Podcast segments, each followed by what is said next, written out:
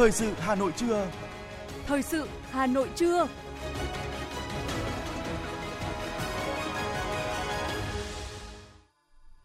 Thanh Hiền và Quang Minh kính chào quý vị các bạn. Bây giờ là chương trình thời sự của Đài Phát thanh và Truyền hình Hà Nội, phát trực tiếp trên sóng phát thanh tần số FM 90 MHz. Hôm nay thứ ba, ngày 26 tháng 7 năm 2022. Chương trình có những nội dung chính sau đây. Nhân kỷ niệm 75 năm Ngày Thương binh Liệt sĩ, lãnh đạo Đảng, Nhà nước và thành phố Hà Nội dâng hương tưởng niệm các anh hùng liệt sĩ. Thành ủy, Hội đồng nhân dân, Ủy ban nhân dân, Ủy ban Mặt trận Tổ quốc thành phố Hà Nội trang trọng tổ chức hội nghị biểu dương người có công tiêu biểu và công tác đền ơn đáp nghĩa.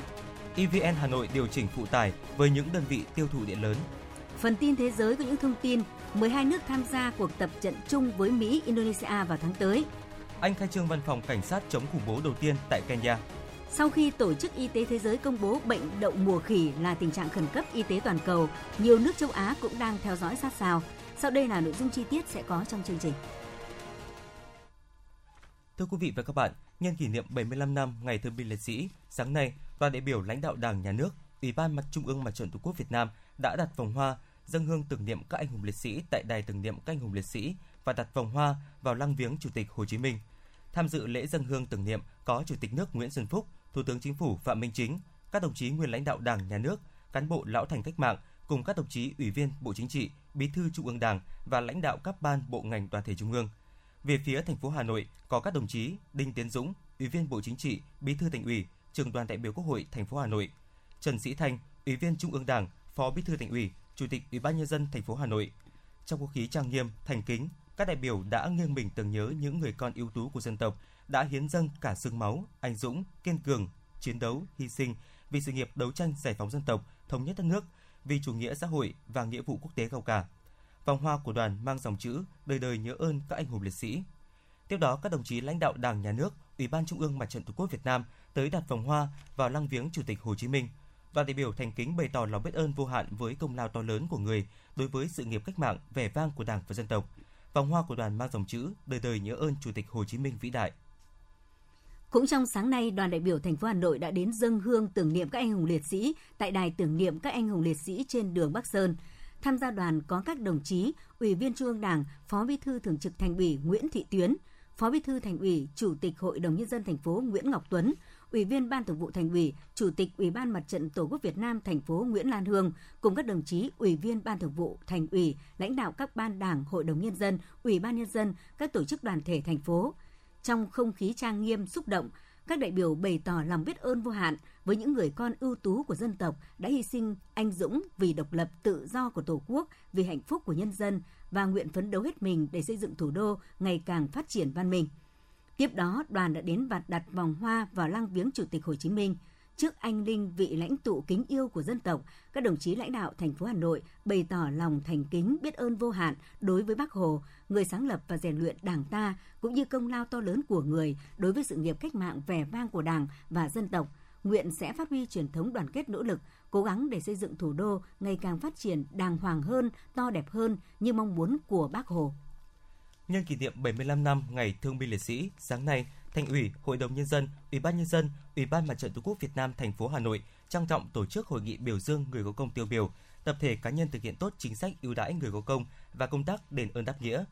Tham dự có lãnh đạo các ban, bộ ngành trung ương và lãnh đạo thành phố Hà Nội. Ủy viên Bộ Chính trị, Bí thư Thành ủy, Trưởng đoàn đại biểu Quốc hội thành phố Đinh Tiến Dũng, Ủy viên Trung ương Đảng, Phó Bí thư Thường trực Thành ủy Nguyễn Thị Tuyến, Ủy viên Trung ương Đảng, Phó Bí thư Thành ủy, Chủ tịch Ủy ban nhân dân thành phố Trần Sĩ Thanh, Phó Bí thư Thành ủy, Chủ tịch Hội đồng nhân dân thành phố Nguyễn Ngọc Tuấn, Phó Bí thư Thành ủy Nguyễn Văn Phong, Chủ tịch Ủy ban Mặt trận Tổ quốc thành phố Nguyễn Lan Hương cùng 543 đại biểu được biểu dương, khen thưởng tại hội nghị. Thay mặt lãnh đạo thành phố, Bí thư Thành ủy Đinh Tiến Dũng xúc động bày tỏ lòng tri ân sâu sắc tới các mẹ Việt Nam anh hùng, các đồng chí lão thành cách mạng, thương binh bệnh binh, thân nhân liệt sĩ, người có công, đặc biệt là 543 đại biểu được biểu dương và khen thưởng. Phát biểu tại hội nghị, Chủ tịch Ủy ban nhân dân thành phố Trần Sĩ Thanh khẳng định Đảng bộ chính quyền và nhân dân thủ đô đời đời vinh danh, tạc ghi công ơn và nguyện kế tục sự nghiệp cách mạng xứng đáng với những hy sinh cống hiến to lớn đó. Thực hiện lời dạy của Bác Hồ kính yêu, 75 năm qua, thành phố Hà Nội luôn quan tâm, tập trung lãnh đạo chỉ đạo các cấp các ngành và vận động toàn dân tham gia thực hiện tốt chính sách đối với thương binh, liệt sĩ, người có công với cách mạng và phong trào đền ơn đáp nghĩa, thực hiện đầy đủ kịp thời các chế độ ưu đãi đối với người có công, ban hành các chế độ chính sách đặc thù. Hàng năm, thành phố bố trí ngân sách gần 500 tỷ đồng thăm hỏi tặng quà người có công. Bên cạnh đó, cấp ủy chính quyền mặt trận Tổ quốc và đoàn thể các cấp, lực lượng vũ trang, nhân dân và doanh nghiệp rất tích cực tham gia các phong trào đền ơn đáp nghĩa, toàn dân chăm sóc các gia đình thương binh liệt sĩ và người có công với cách mạng với nhiều hoạt động cụ thể thiết thực như xây dựng nhà tình nghĩa, lập quỹ đền ơn đáp nghĩa, tặng sổ tiết kiệm tình nghĩa, phụng dưỡng các mẹ Việt Nam anh hùng, ổn định đời sống thương binh bệnh binh nặng, chăm sóc bố mẹ liệt sĩ già yếu cô đơn, con liệt sĩ. Chủ tịch thành phố Trần Sĩ Thanh đề nghị các cấp các ngành địa phương tiếp tục thực hiện tốt các chính sách ưu đãi người có công của Đảng, Nhà nước và thành phố. Nhân dịp này, đã có 290 người có công tiêu biểu được Bộ Lao động Thương binh Xã hội và Ủy ban dân thành phố tặng bằng khen, 253 tập thể cá nhân thực hiện tốt chính sách người có công và công tác đền ơn đáp nghĩa được Ủy ban nhân dân thành phố tặng bằng khen. Thưa quý vị, sáng nay, phường Định Công, quận Hoàng Mai tổ chức lễ kỷ niệm 75 năm Ngày Thương binh Liệt sĩ.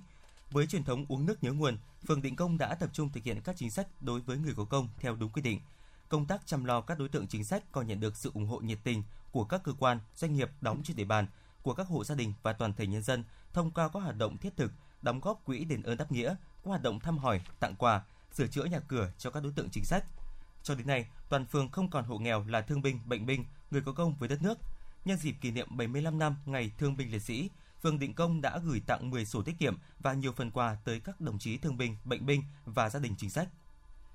Huyện Sóc Sơn phối hợp với Hội Đông y thành phố Hà Nội tổ chức khám bệnh, cấp thuốc miễn phí cho người có công với cách mạng trên địa bàn hai xã Bắc Phú và Tân Minh. Đây là hoạt động thường niên được các cấp các ngành phối hợp với huyện Sóc Sơn tổ chức thực hiện nhằm tri ân người có công với cách mạng, thể hiện đạo lý uống nước nhớ nguồn của dân tộc, đồng thời chia sẻ những đau thương mất mát đối với người có công, góp phần giáo dục truyền thống cho y bác sĩ, thể hiện trách nhiệm của thế hệ hôm nay với các anh hùng liệt sĩ, thương bệnh binh đã hy sinh xương máu cho sự nghiệp độc lập của dân tộc.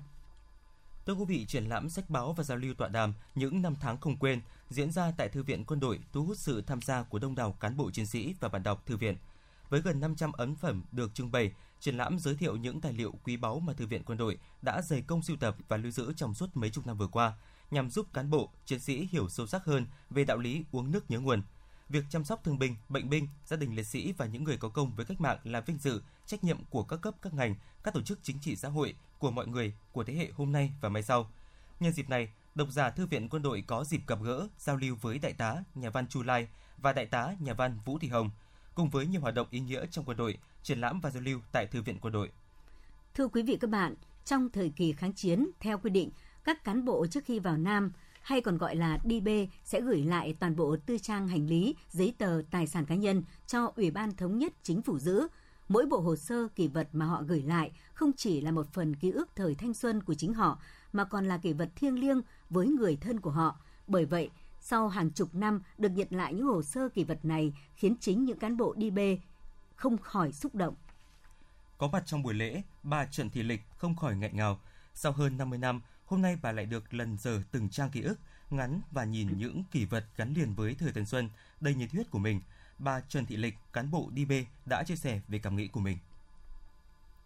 Em nhìn lại những kỷ vật này thì đã khiến tôi nhớ lại thời đấy thì tôi mới có ờ, 26 27 tuổi thôi.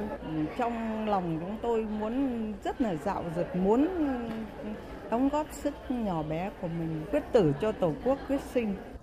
Chiến tranh ác liệt, rất nhiều cán bộ DB đã không thể trở về. Có mặt ở đây ngày hôm nay, còn có cả các thân nhân liệt sĩ đã thay họ nhận lại những kỷ vật thiêng liêng. Bà Cao Thị Phòng là vợ cán bộ DB Lê Đình Khương. Chồng đã mất, nhưng bà Phòng còn được nhận lại chiếc nhẫn vàng mà ông Khương từng hứa làm món quà cho ngày cưới. Nhận lại món quà, bà Phòng rưng rưng nước mắt. Bà Cao Thị Phòng, vợ cán bộ DB Lê Đình Khương nói: rất phấn khởi. Ông ấy còn sống ông cũng bảo là không bao giờ nghĩ đến mà có một cái nhận. Với lại một ít hồ sơ. Thì bây giờ không biết là nằm ở đâu cả. Bác trai mà còn sống đến bây giờ thế này thì có khi phải khóc hàng tháng. Gần 200 hồ sơ và kỷ vật thời thanh xuân của các cán bộ đi bê cũng đã được trưng bày tại triển lãm cùng tên ngay tại Trung tâm Lưu trữ Quốc gia 3, nơi đang lưu giữ hơn 72.000 hồ sơ cán bộ đi bê. Triển lãm đã phác họa một phần ký ức câu chuyện về cuộc đời của cán bộ đi bê, bà Dương Thị Tiểu Mai, chị gái nhà văn, nhà báo, liệt sĩ Dương Thị Xuân Quý và bà Trần Việt Hoa, giám đốc Trung tâm Lưu trữ Quốc gia 3 cho biết. Đến đây mà nhìn thấy cái bản gốc nguyên này này thì mình thấy rằng thì là nó vẫn được giữ gìn để cho những cái thế hệ tương lai là nó vẫn còn có biết đến những cái con người có những cái ý chí như thế. Việc mà đưa tài liệu gốc Ờ, ra. Thực sự là cũng là lần đầu tiên mà tại trung tâm, cũng như là được gặp chính chủ nhân của các cái kỷ vật đó. Còn rất nhiều các hồ sơ kỷ vật phải được tiếp tục trả về cho các gia đình, cho các cá nhân. Bởi vì sẽ ở đâu đó trên khắp mọi miền đất nước ờ, các chủ nhân của kỷ vật này vẫn đang ngày đêm ngóng chờ. Mong muốn sẽ có thêm nhiều kỷ vật được trở về với chủ nhân của mình. Song các cán bộ lưu trữ cũng hy vọng sẽ nhận thêm được nhiều kỷ vật chiến trường của các cán bộ DB để những ký ức về một thời thanh xuân của những con người đã công hiến hết mình cho Tổ quốc được lưu giữ trọn vẹn tại nơi này.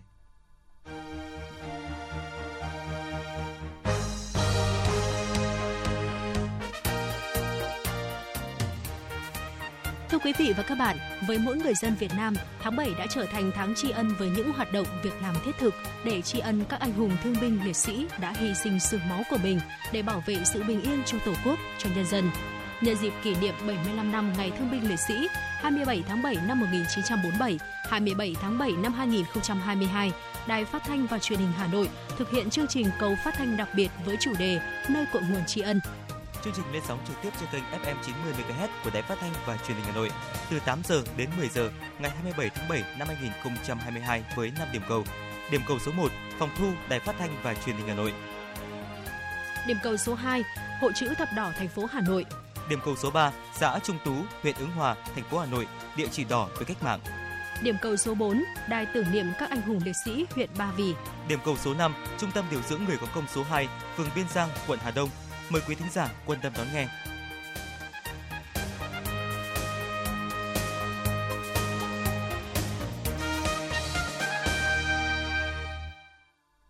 Xin chuyển sang những thông tin khác. Văn phòng Chính phủ vừa có công văn về việc nghiên cứu đề xuất giảm các loại thuế phí Cụ thể, Phó Thủ tướng Lê Minh Khái giao Bộ Tài chính khẩn trương nghiên cứu đề xuất giảm các loại thuế phí liên quan đến xăng dầu, tiêu dùng, nhất là các loại thuế làm tăng chi phí đầu vào cho sản xuất kinh doanh. Mục đích là để tiếp tục giảm chi phí, giảm giá thành sản phẩm, góp phần kiềm chế lạm phát, hỗ trợ chính sách tiền tệ cho cả trước mắt và trung hạn. Phó Thủ tướng yêu cầu Bộ Tài chính báo cáo Thủ tướng về nội dung này trước ngày 30 tháng 7.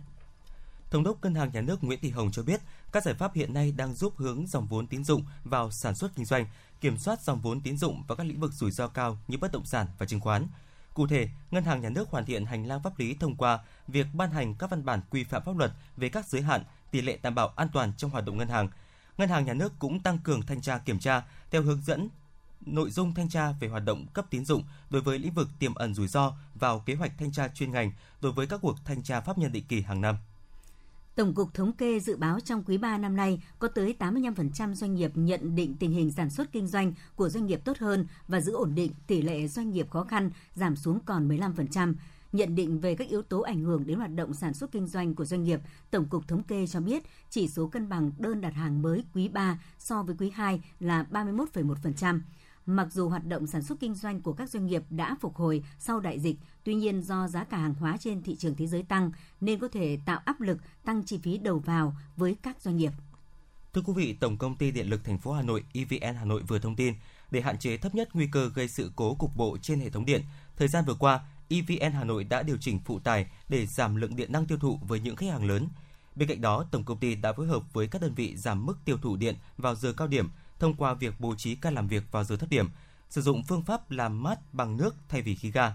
Giám đốc Trung tâm Điều độ Hệ thống Điện Hà Nội Hoàng Quang Đạo cho biết, bên cạnh sự chung tay, đồng hành của các doanh nghiệp, cơ sở sản xuất, EVN Hà Nội cũng có nhiều giải pháp nhằm hạn chế tình trạng xảy ra sự cố trên lưới điện như giả soát, kiểm tra, đôn đốc, xử lý triệt đề 100% các khiếm khuyết và tồn tại. Vào thời điểm nắng nóng, EVN Hà Nội tập trung nguồn lực để đảm bảo cung cấp điện an toàn và tin cậy nhất. Đồng thời, EVN Hà Nội đẩy mạnh tuyên truyền dưới nhiều hình thức qua nhiều kênh truyền thông khác nhau để việc sử dụng điện tiết kiệm trở thành thói quen của mỗi người và cả cộng đồng. Theo EVN Hà Nội, rất cần sự hợp tác, chung tay của người dân trong việc sử dụng tiết kiệm điện, đặc biệt trong những ngày nắng nóng.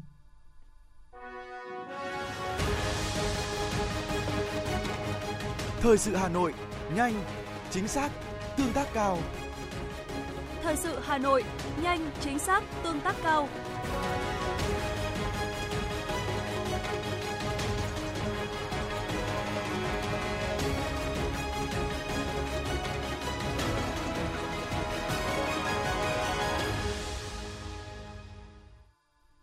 Thưa quý vị và các bạn, trước tình hình dịch sốt xuất huyết diễn biến phức tạp, hôm qua ngày 25 tháng 7, Thủ tướng Chính phủ Phạm Minh Chính đã ra công điện yêu cầu Ủy ban nhân dân các tỉnh thành phố trực thuộc trung ương tuyên truyền vận động người dân triển khai quyết liệt chiến dịch diệt mũi, lăng quăng, bọ gậy trên địa bàn, thành lập các tổ phòng chống dịch cộng đồng để tuyên truyền, giám sát, hướng dẫn việc thực hiện các biện pháp phòng chống dịch bệnh. Chủ tịch Ủy ban nhân dân tỉnh thành phố trực thuộc trung ương chịu trách nhiệm trước Thủ tướng về công tác phòng chống dịch bệnh trên địa bàn.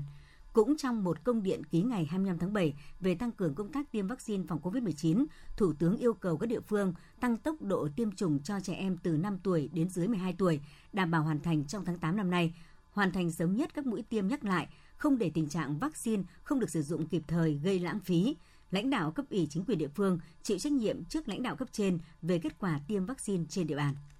Theo lãnh đạo Bộ Y tế, Việt Nam đang phải ứng phó cùng lúc nhiều loại dịch bệnh, trong đó, dịch COVID-19 có xu hướng tăng số mắc trong hai tuần vừa qua, ghi nhận các biến thể phụ của Omicron. Bệnh sốt xuất huyết vẫn tiếp tục diễn biến phức tạp và có nguy cơ lan rộng, nhất là ở khu vực miền Nam, miền Trung và Tây Nguyên. Cùng với đó, bệnh tay chân miệng cũng bắt đầu ghi nhận số gia tăng số các ca mắc trẻ là mắc bệnh.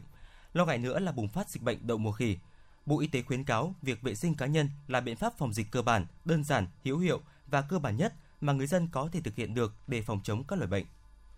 Thưa quý vị các bạn, dịch bệnh COVID-19 vẫn diễn biến phức tạp kết hợp với cúm A và sốt xuất huyết đang có dấu hiệu gia tăng. Đặc biệt, Tổ chức Y tế Thế giới vừa có tuyên bố đậu mùa khỉ là tình trạng khẩn cấp về sức khỏe cộng đồng toàn cầu do tốc độ lây lan nhanh, nguy cơ lan rộng. Việt Nam tuy chưa ghi nhận ca đậu mùa khỉ nào, nhưng trong nguy cơ xâm nhập là hoàn toàn có thể. Các chuyên gia nhận định điều này dẫn đến nguy cơ dịch chồng dịch là rất lớn nếu không có các biện pháp chủ động phòng chống. Thông thường, bệnh cúm A tăng mạnh ở phía Bắc vào mùa đông xuân, tháng 3, tháng 4 và mùa thu đông tháng 9, tháng 10 hàng năm. Tuy nhiên năm nay, dịch bắt đầu bùng phát mạnh từ đầu tháng 7 đến nay diễn biến khá bất thường. Lý giải nguyên nhân cúm A gia tăng trái mùa, các bác sĩ đều cho rằng có thể do thời tiết thay đổi bất thường, người dân đi du lịch giao thương nhiều, nhất là nhiều người lơ là không tiêm vaccine. Ông Nguyễn Lương Tâm, Phó Cục trưởng Cục Y tế Dự phòng Bộ Y tế cho biết. Sau khi mà chúng tôi cho lấy mẫu để gửi Viện Vệ sinh Y tế Trung ương và Pasteur thì những ca cúm không có những ca cúm độc lực cao. Ví dụ như những ca như H5N1, như H7N9. Còn tất cả các ca mắc, ví dụ như đầu năm hiện nay thì là Quảng Ninh xuất hiện khoảng 1.200 ca cúm, cúm A và cúm thường. Rồi Hà Nội thì xuất hiện khoảng hơn 2.600 ca. Thì các ca này đều ở tức là cúm thường và không có triệu chứng nặng và chưa có ca tử vong. Cái vấn đề dịch trong dịch thì cũng có thể xuất hiện ở những cái tỉnh thành phố mà các cái vấn đề tức là uh, do uh, chúng ta khi chúng ta mở cửa do giao lưu đi lại rồi do những cái uh, vấn đề tức là nước ngoài uh, người ta vào Việt Nam đợt này chúng ta mở cửa thì có thể có một số dịch bệnh. Liên quan đến công tác tiêm chủng vaccine phòng COVID-19, Bộ Y tế cho biết cả nước đã tiêm được hơn 142 triệu liều vaccine, trong đó cho người từ 18 tuổi trở lên là 210,6 triệu liều, tiêm cho trẻ từ 12 đến 17 tuổi là 20 triệu liều và tiêm cho trẻ từ 5 đến dưới 12 tuổi là hơn 11 triệu liều. Tuy nhiên, theo đánh giá, việc tiêm cho nhóm trẻ từ 5 đến dưới 12 tuổi vẫn còn rất chậm.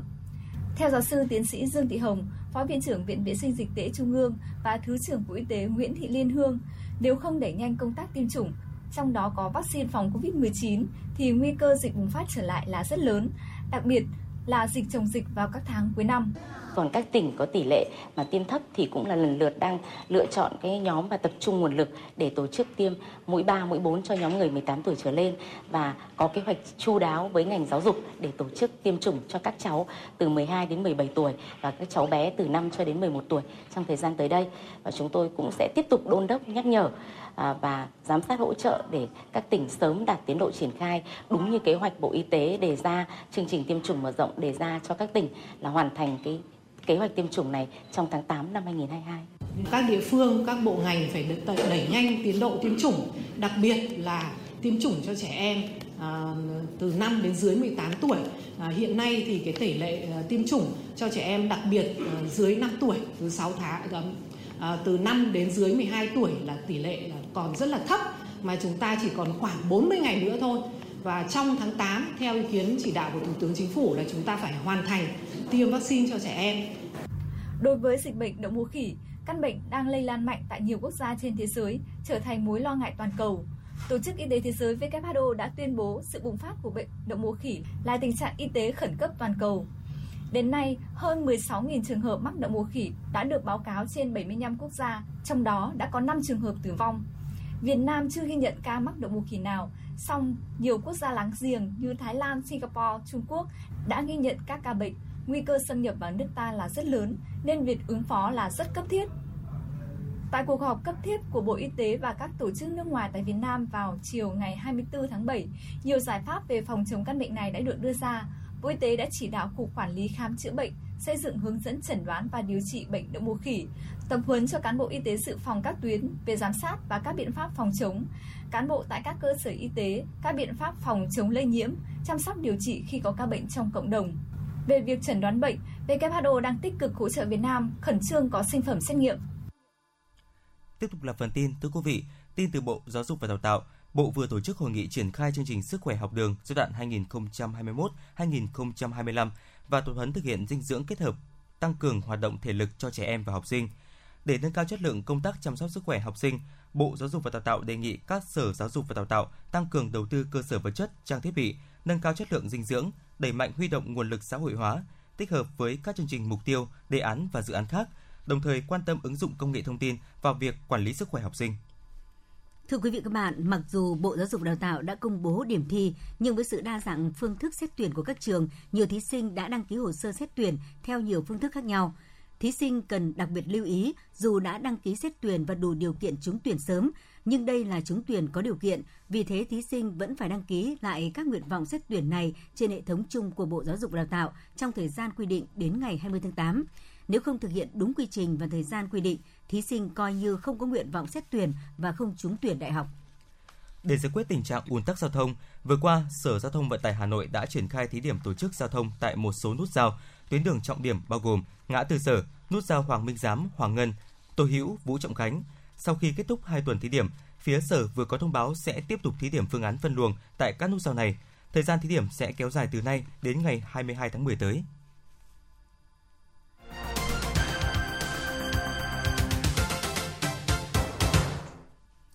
Quý thính giả đang nghe chương trình thời sự của Đài Phát thanh và Truyền hình Nội đang được phát trực tiếp trên sóng FM tần số 90 MHz. Sau đây xin chuyển sang những thông tin quốc tế. Theo AFP, ngày 25 tháng 7, trên 4.000 quân nhân thuộc 12 quốc gia sẽ tham gia cuộc tập trận chung với Indonesia và Mỹ vào tháng tới. Cuộc tập trận có tên Lá chắn siêu Garuda sẽ được tổ chức trên các đảo chính của Indonesia gồm Sumachan và Kalimantan từ ngày 1 đến ngày 14 tháng 8 tới, có sự tham gia của các nước như Australia, Nhật Bản, Hàn Quốc và Anh. Các cuộc tập trận trên bộ và đổ bộ bờ biển cũng đang được lên kế hoạch. Đặc phái viên Mỹ về Yemen, ông Tim Lederking đã tới Trung Đông, nơi ông sẽ thăm Ả Rập Xê Út và Jordan để tiếp tục thúc đẩy các nỗ lực ngoại giao nhằm hỗ trợ thỏa thuận ngừng bắn do Liên Hợp Quốc làm trung gian ở Yemen. Chuyến công du Trung Đông của ông Lederking diễn ra sau chuyến thăm mới đây của Tổng thống Mỹ Joe Biden tới Israel và Ả Rập Xê Út nhằm giải quyết những bất ổn trên chính trường sau khi Thủ tướng Italia Mario Draghi từ chức. Tổng thống nước này Sergio Mattarella đã ký sắc lệnh giải tán quốc hội và ấn định thời điểm tổ chức bầu cử trước thời hạn, dự kiến diễn ra vào ngày 25 tháng 9 tới. Ngay lập tức, các đảng phái ở Italia đã gấp rút chuẩn bị chiến dịch vận động tranh cử, sẵn sàng cho cuộc cạnh tranh sắp tới. Văn phòng khu vực đầu tiên của đơn vị cảnh sát chống khủng bố do Vương quốc Anh tài trợ với kinh phí xây dựng hơn 680.000 đô la Mỹ đã được khai trương tại Kenya. Trụ sở mới được xây dựng theo các tiêu chuẩn quốc tế, có các cơ sở giam giữ an toàn với các phòng giam riêng biệt với tất cả các tiện nghi cần thiết cho nam giới, phụ nữ và trẻ em. Làn sóng dịch COVID-19 mới do biến thể phụ BA.4 và BA.5 của Omicron gây ra đang quét qua hơn 110 quốc gia với số ca nhiễm mới liên tục tăng kỷ lục – Thậm chí có nơi số ca mắc còn vượt xa so với cao điểm của các đợt dịch trước, chẳng hạn như tại Nhật Bản, Còn tại Australia, từ đầu tháng 7 đến nay đã có thêm hơn 1.000 người tử vong vì COVID-19. Đặc biệt trong hai tuần trở lại đây, số lượng người tử vong tăng đáng báo động, đa phần là ở những người chưa tiêm vaccine phòng COVID-19. Thưa quý vị, việc tiêm mũi tăng cường đặc biệt cần thiết khi có nhiều ý kiến lo ngại biến thể mới BA.2.75 của Omicron với khả năng né tránh hệ miễn dịch cao hơn, có thể còn khiến số ca nhiễm mới tiếp tục tăng. Biến thể này sau khi lây lan nhanh tại Ấn Độ đã được phát hiện tại 15 nước khác, trong đó có Anh, Đức, Hà Lan và Đan Mạch. Ủy viên phụ trách y tế và an toàn thực phẩm của Liên minh châu Âu cho rằng các nước thành viên EU nên lập tức triển khai các công tác chuẩn bị ứng phó nguy cơ bùng dịch COVID-19 trong mùa đông và mùa thu. Cụ thể, Ủy ban châu Âu đã yêu cầu các quốc gia thành viên đẩy nhanh chiến dịch tiêm liều tăng cường của vaccine phòng COVID-19 hiện đang thực hiện đối với những người trên 60 tuổi và các nhóm đối tượng dễ bị tổn thương. Sau khi Tổ chức Y tế Thế giới công bố bệnh đậu mùa khỉ là tình trạng khẩn cấp y tế toàn cầu, nhiều nước châu Á cũng đang theo dõi sát sao. Cụ thể, Nhật Bản đã vừa ghi nhận ca mắc bệnh đậu mùa khỉ đầu tiên. Đây là trường hợp sinh sống tại thủ đô Tokyo. Giới chức này khuyến cáo người dân có kế hoạch đi nước ngoài hoặc đang ở nước ngoài cần đặc biệt cẩn trọng, tăng cường các biện pháp phòng ngừa. Chính phủ Nhật Bản cũng cho biết sẽ nhóm họp để xây dựng hệ thống phản ứng tích hợp đối với các bệnh này. Trong khi đó, Singapore cũng đã ghi nhận thêm 2 ca dương tính với virus đậu mùa khỉ, nâng tổng số ca mắc tại nước này lên 8 ca. Hiện cả hai trường hợp mới được phát hiện đã được cách ly, điều trị và đang ở trạng thái ổn định. Bộ Y tế Indonesia hôm qua cũng đã triển khai các biện pháp giám sát tại các cửa khẩu nhằm ngăn chặn bệnh đậu mùa khỉ xâm nhập và lây lan. Cụ thể là thường xuyên kiểm tra thân nhiệt và triệu chứng của bệnh đậu mùa khỉ ở tất cả các du khách nhập cảnh. Giới chức nước này cũng kêu gọi người dân tuân thủ các quy trình chăm sóc sức khỏe, đặc biệt là rửa tay và tránh tiếp xúc trực tiếp với những người có các triệu chứng. Chính quyền địa phương Maroc ngày hôm qua cho biết 8 người di cư đã thiệt mạng sau khi thuyền chở họ bị lật ngoài khơi bờ biển thuộc miền Nam Maroc khi họ cố gắng tiếp cận quần đảo Canary của Tây Ban Nha. Hiện chính quyền nước này cũng đã mở cuộc điều tra về hoạt động di cư bất hợp pháp này.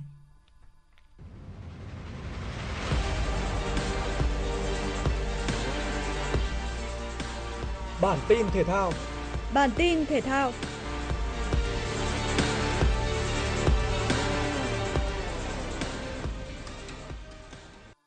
Vào lúc 19 giờ 30 tối nay, U18 Indonesia sẽ có trận đấu với U18 Việt Nam ở lượt trận thứ 3 bảng A giải U18 nữ Đông Nam Á 2022. Đây là trận đấu được dự báo sẽ rất nhiều khó khăn khi mà huấn viên Rudy Eka có trong tay tới 6 tuyển thủ quốc gia vừa tham dự AFF Cup nữ 2022. Ngoài ra, họ còn có một số cầu thủ sở hữu gốc nước ngoài, trong đó đáng chú ý nhất là tiền đạo mới 13 tuổi Claudia Alexandra Sunemen. Trước lượt trận này, Indonesia đã toàn thắng cả hai trận và đang dẫn đầu bảng. Trong khi đó, Việt Nam thắng đậm Singapore 9-0 ở trận gia quân. Đội tuyển Việt Nam chỉ có một ngày để hồi phục thể lực cho trận đấu hôm nay. Vì vậy, ban huấn luyện và đội ngũ bác sĩ đã bố trí thời gian để các nữ tuyển thủ thả lỏng, thư giãn ngay tại bể bơi khách sạn. Hiện tại các nữ cầu thủ đang khá thoải mái và có tinh thần tốt sau trận đấu đầu tiên. Toàn đội cũng không có bất kỳ ca chấn thương nào nghiêm trọng. Huấn viên Akira Iziri và các học trò sẽ hướng đến một chiến thắng trước đội chủ nhà U18 nữ Indonesia.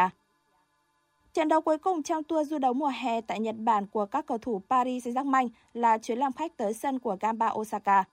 Ở trận này, cả Messi và Neymar đều được sắp xếp ra sân trong đội hình chính, trong khi Mbappe dự bị.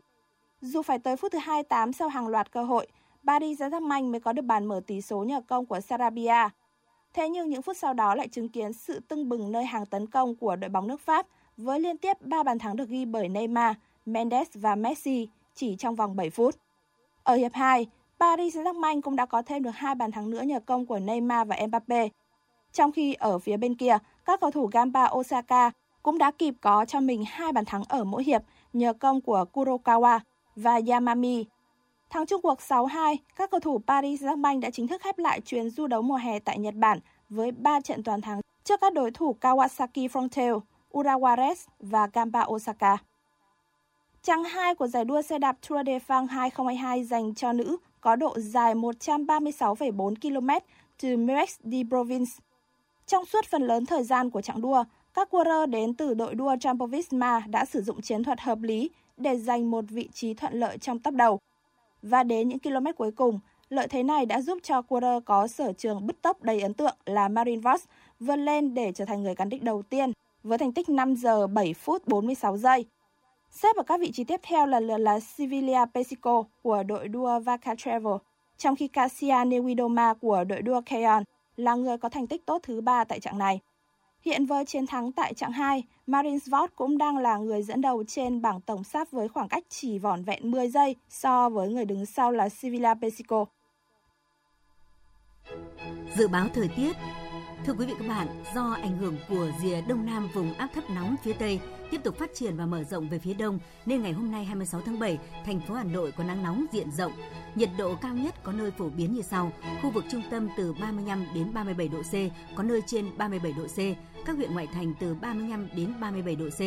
Do ảnh hưởng của nắng nóng kết hợp với độ ẩm trong không khí giảm thấp nên có nhiều nguy cơ xảy ra cháy nổ và hỏa hoạn ở khu vực dân cư do nhu cầu sử dụng điện tăng cao. Ngoài ra nắng nóng còn có thể gây tình trạng mất nước, kiệt sức, đột quỵ do sốc nhiệt đối với cơ thể người khi tiếp xúc lâu với nền nhiệt độ cao. Cảnh báo đợt nắng nóng này có khả năng kéo dài đến hết ngày 28 tháng 7. Quý vị và các bạn vừa nghe chương trình thời sự trưa của Đài Phát thanh và Truyền hình Hà Nội. Chỉ đạo nội dung Nguyễn Kim Thiêm, chỉ đạo sản xuất Nguyễn Tiến Dũng, tổ chức sản xuất Xuân Luyến, chương trình do biên tập viên Nguyễn Hằng, phát thanh viên Thanh Hiền Quang Minh và kỹ thuật viên Kim Thoa thực hiện. Thân ái chào tạm biệt.